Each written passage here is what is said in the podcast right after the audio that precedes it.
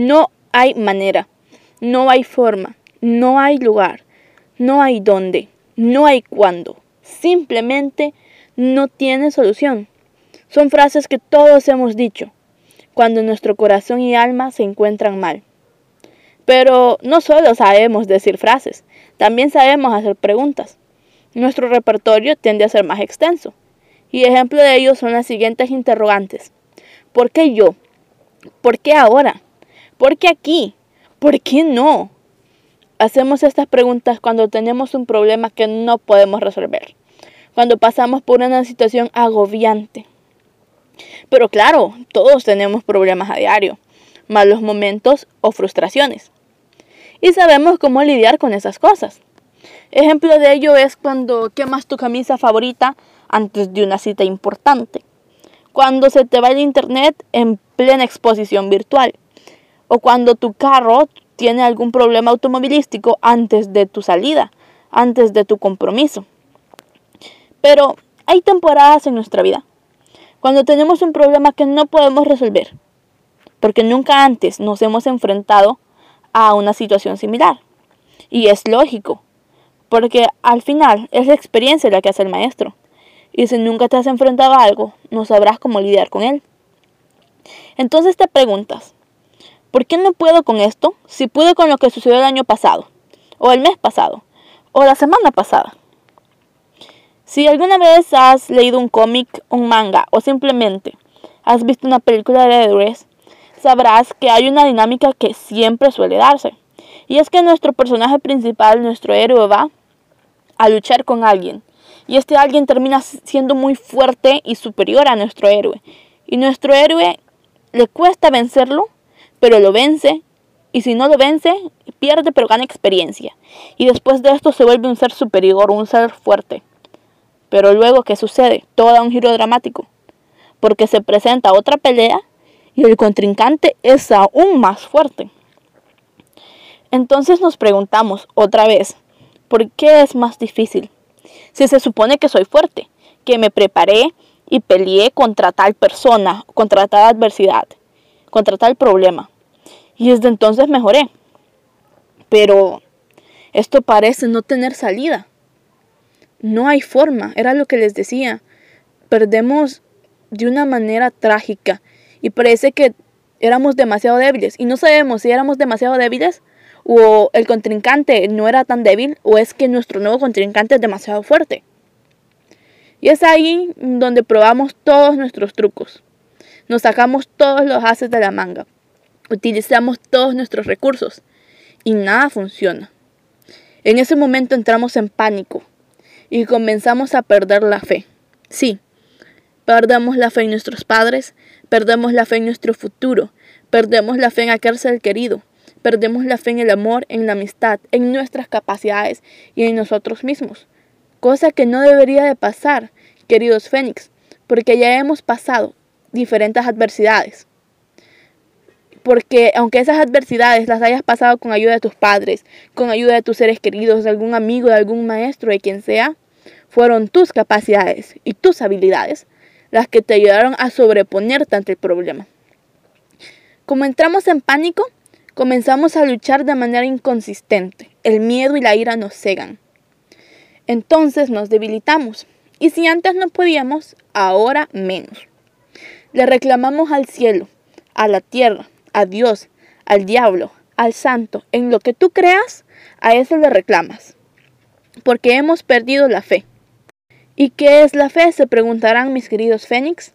Bueno, según la RAE, la Real Academia Española, la palabra fe se define como la confianza y la seguridad de creer en una doctrina, en una ideología, en una persona, en una cosa, en un proyecto, en lo que sea. Pero como al final de cuentas somos seres humanos, y cuando las cosas no salen como queremos, nos alejamos y dejamos de creer. Y es que todos recitamos esa frase. La esperanza es lo último que se pierde.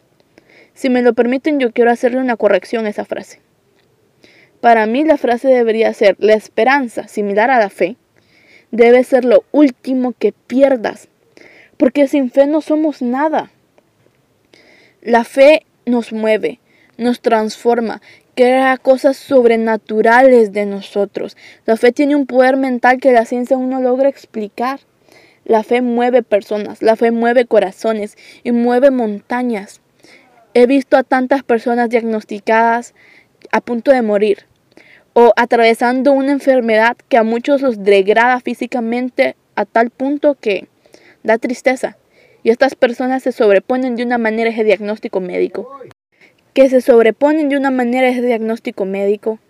siguen adelante, que se esfuerzan, que se tratan. He visto a personas que cuando el proyecto se les viene abajo, buscan la manera, buscan contactos, buscan formas. Creen tanto en el proyecto que están planificando que nada ni nadie puede detenerlos porque buscan la manera de solucionarlo y creen, y al final el proyecto es un éxito, tiene ingresos, tiene todo.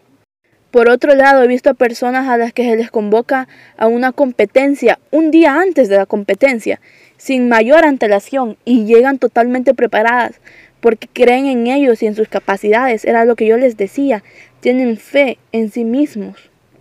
Y el objetivo de este podcast, queridos Fénix, es que mantengan la fe. Mantén la fe, mantengamos la fe. En lo que creas, mantén la fe en tu proyecto, mantén la fe en tu futuro, mantén la fe en tu persona, en tu familia, mantén la fe en eso que quieres lograr y mantén la fe a toda costa. La fe nos mueve. Claro, querido Fénix, no te estoy diciendo que ignores tus problemas, no te estoy diciendo que los superes, porque yo sé que vas a llorar.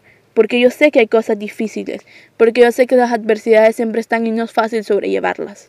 Pero si conservas la fe, yo te aseguro que verás las cosas y los problemas de una manera diferente.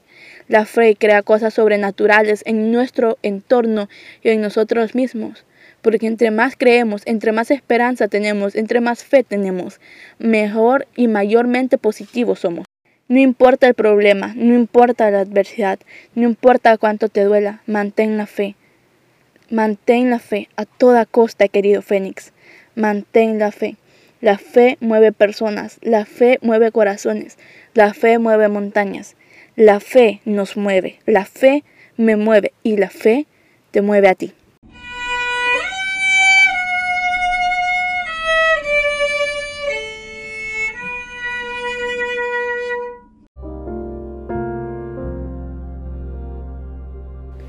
Seguidamente, queridos Fénix, les recitaré el poema de hoy, al cual he titulado Quiero conservar la fe.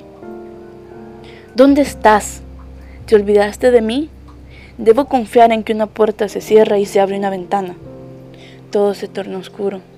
Intento mantener la fe. Han pasado cosas peores. Sin embargo, siempre había una forma. No veo una forma. ¿Estás a mi lado?